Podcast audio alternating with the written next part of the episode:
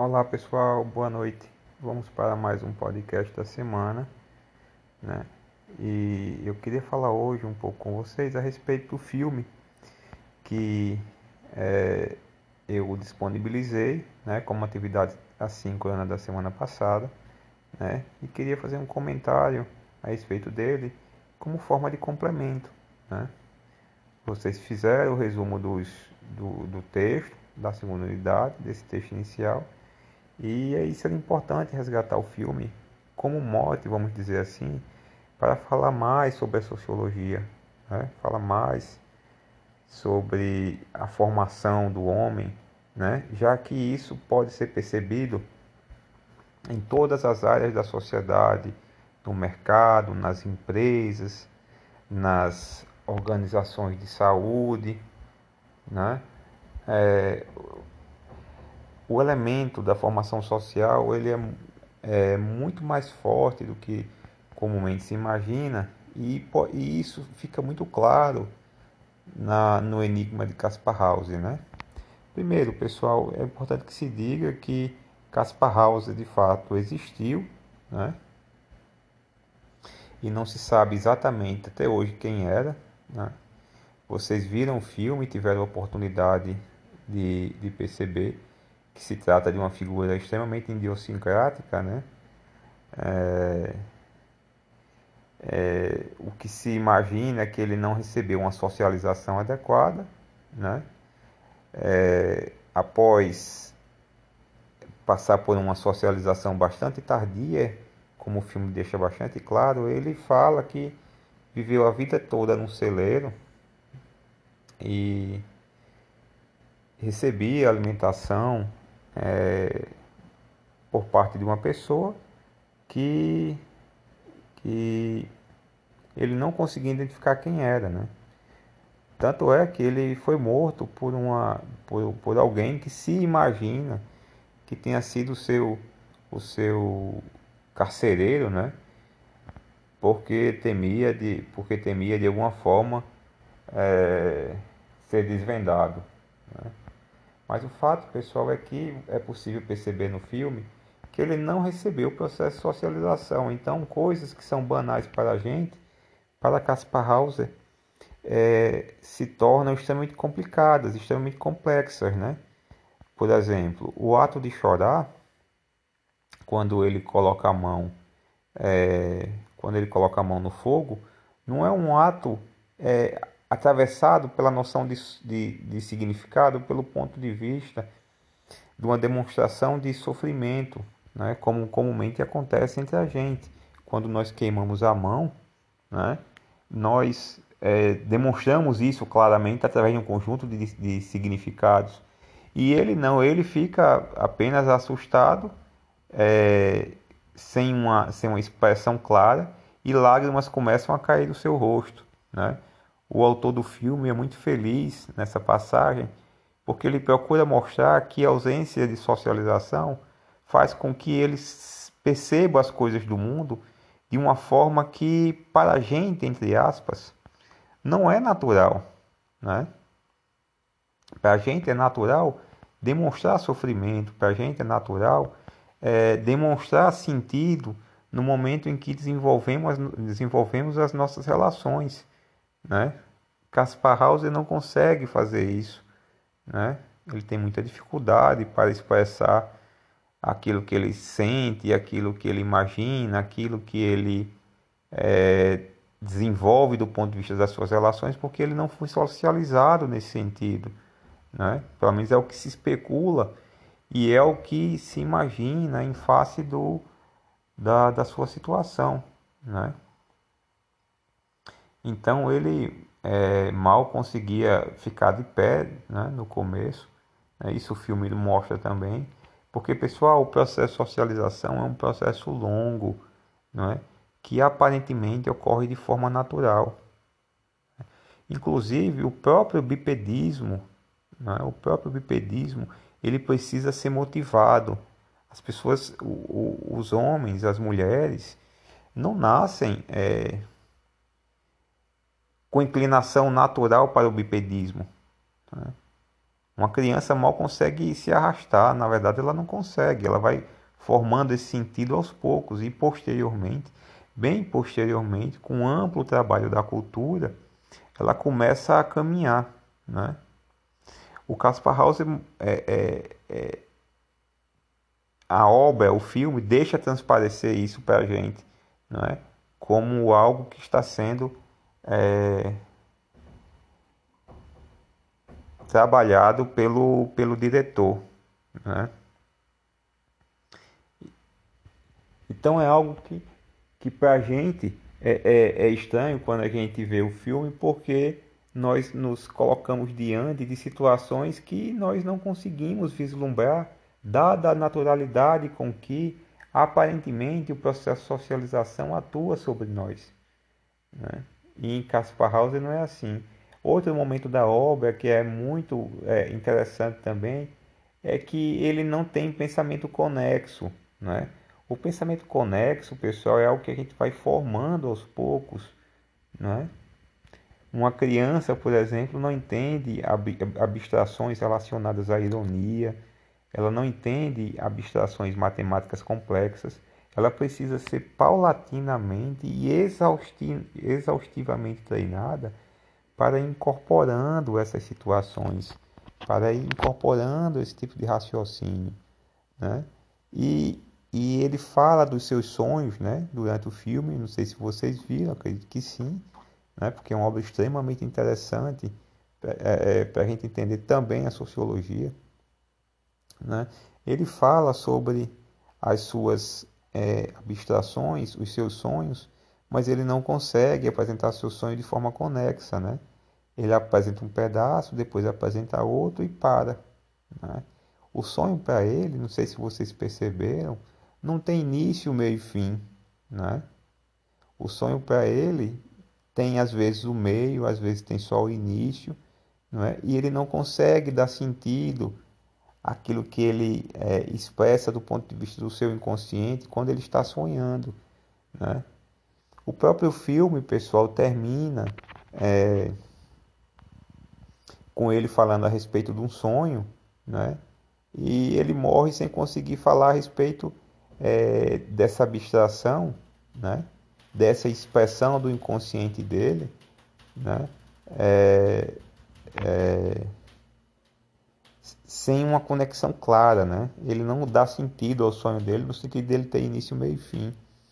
Né? É extremamente interessante isso. E, e só muito tardiamente no filme, né, ao demonstrar a história de Caspar Hauser, no filme ele começa a criar alguns processos de abstração. Né? O, o autor do filme procura deixar claro para a gente que essa abstração só começa a ser desenvolvida na medida em que o ser humano é, se transforma, se forma como ser social.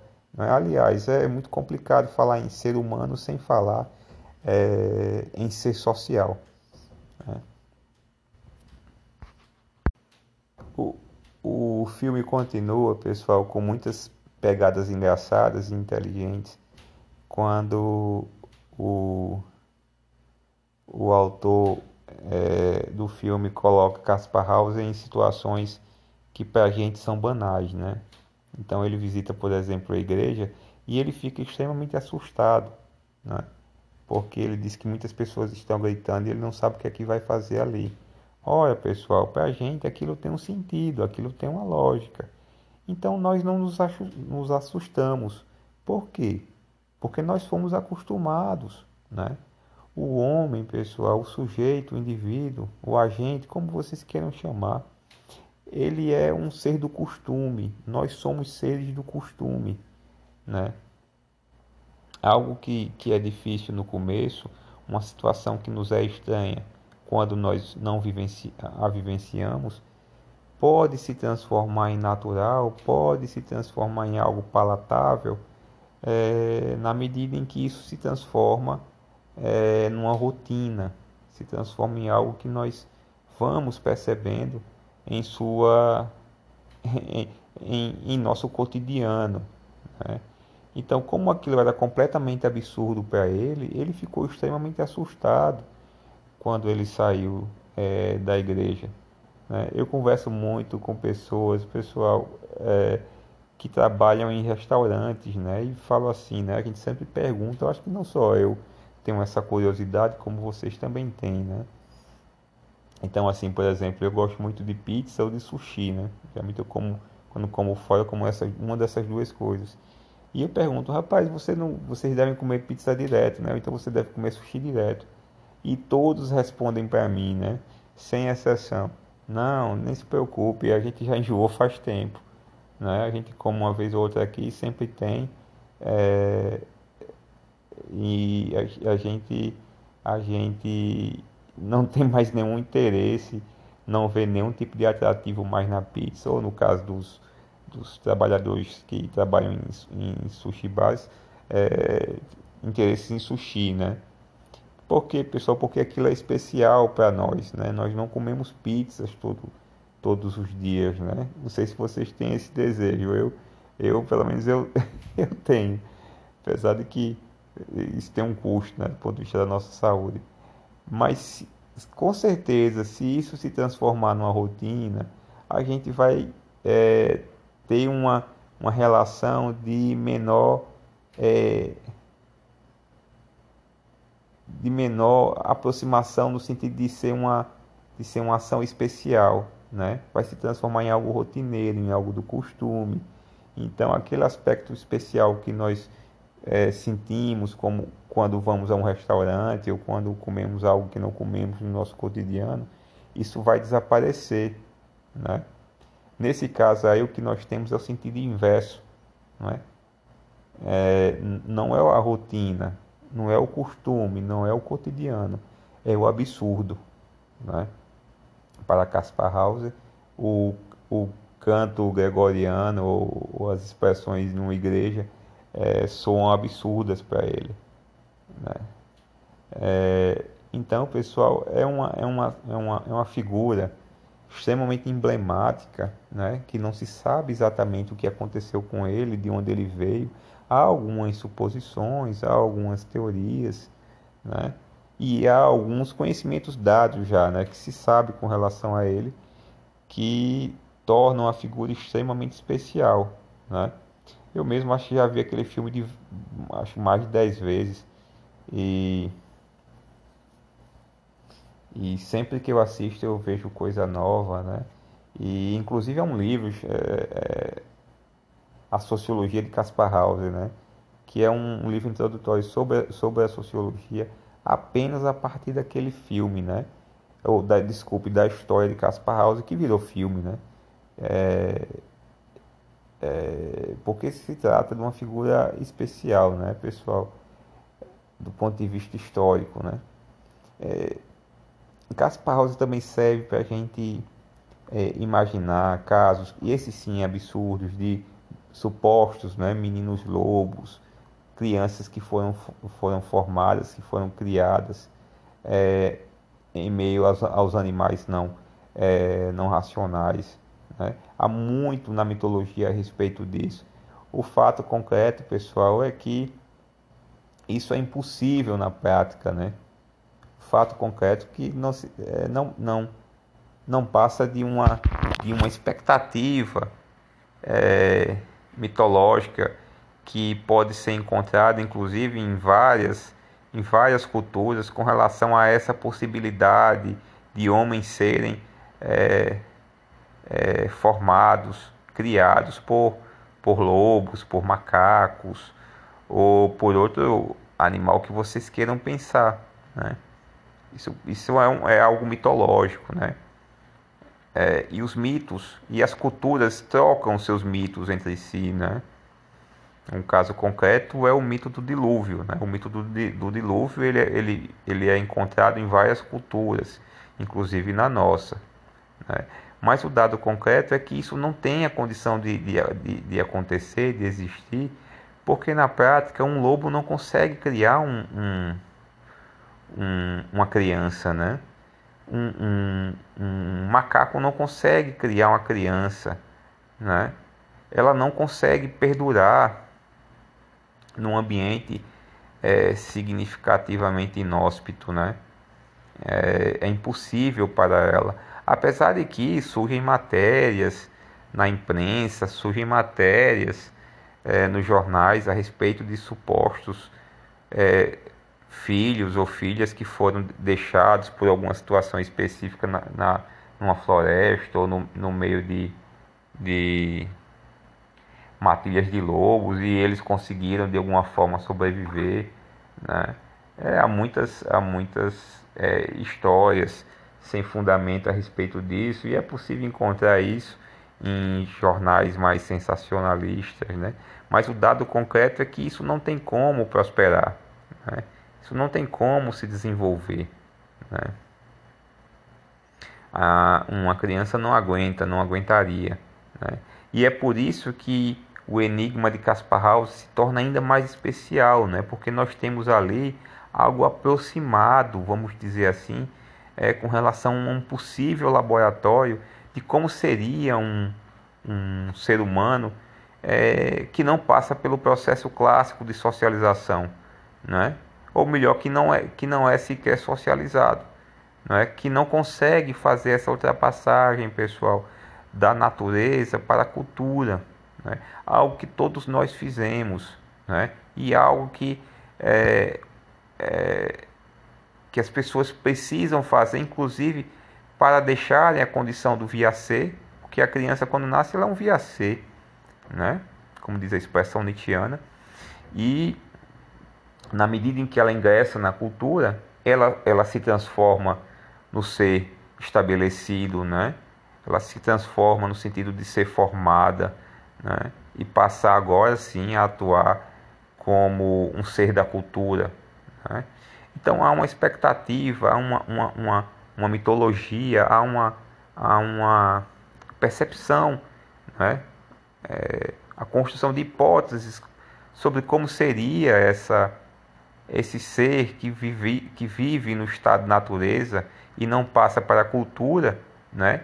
E o Caspar House seria uma aproximação é, dessa curiosidade que nós temos sobre a possibilidade de um de um ser humano hoje não fazer esse processo de, de mudança, né? vamos dizer assim, passando por um processo de socialização e saindo na, da natureza para a cultura.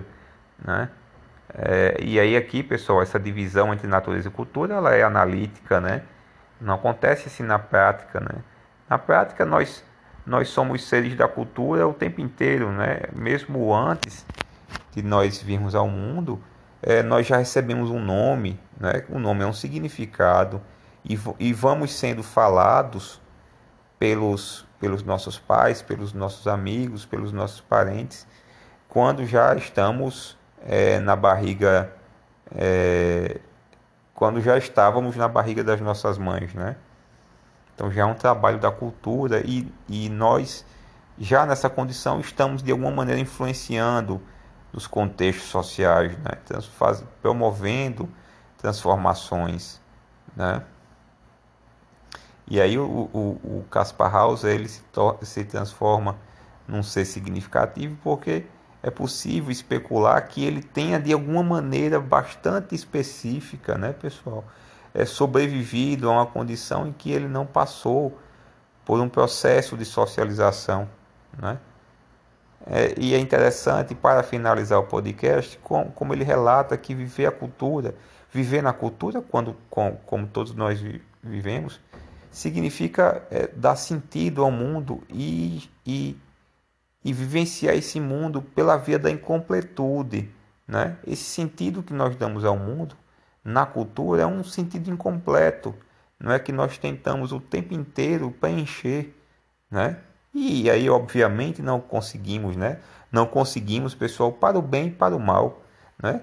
Para o mal porque isso gera sofrimento, né? Nós tentamos dar sentido a às nossas coisas né? e às vezes nós não conseguimos, né? E para o bem porque isso nos move, né? Isso nos transforma, isso faz com que a gente tente melhorar, tente progredir do ponto de vista da maneira como nós nos relacionamos com as outras pessoas e com a natureza. Né? Então, é, é, o ser ele só é completo na natureza. Um animal, ele é completo, pessoal, na natureza. A integração dele com a natureza é completa. Né? Ele não depende da significação cotidiana. Nós dependemos. Nós dependemos do sentido, da renovação das nossas expectativas, é, da renovação do nosso desejo de viver, né? É, todo santo dia, para que a gente é, encontre motivação para desenvolver as nossas atividades. O animal não, o animal não racional não, ele simplesmente faz, ele simplesmente executa. Né? Ele não pensa para comer, ele não pensa para desenvolver suas ações. Ele simplesmente se integra ao meio ambiente, se protege, come e se reproduz. Nós não agimos assim. Né? E o Caspar Hauser fala: ah, eu vivia melhor naquele momento em que estava no, na, no celeiro, né? e eu não tinha nenhum problema, não tinha coisas para me preocupar. Né? O que, que ele está dizendo com isso? O que, é que o autor do filme está falando? Ele está falando que o, o mundo da cultura, o mundo da sociedade, é um mundo da significação constante. É um mundo da preocupação no sentido de estabelecer é, uma conexão, uma lógica com as coisas, uma lógica com as outras pessoas, uma lógica com a natureza, né? uma lógica com, com aquilo que nos faz bem e aquilo que nos faz mal. Né? Então há um sentido filosófico, há um sentido existencial, melhor dizendo, no filme, que fica pairando também como pano de fundo. É, é bastante interessante. Não sei se vocês notaram, não sei se vocês concordam comigo, né? Bem, pessoal, é isso. Eu queria fazer esse comentário como podcast da semana, porque eu acho que, que o filme merece, né? E acho que é, há correlações interessantes que podem ser desenvolvidas no decorrer da nossa disciplina com relação ao filme do Caspar House. Ok? Um abração e bom resto de semana para vocês.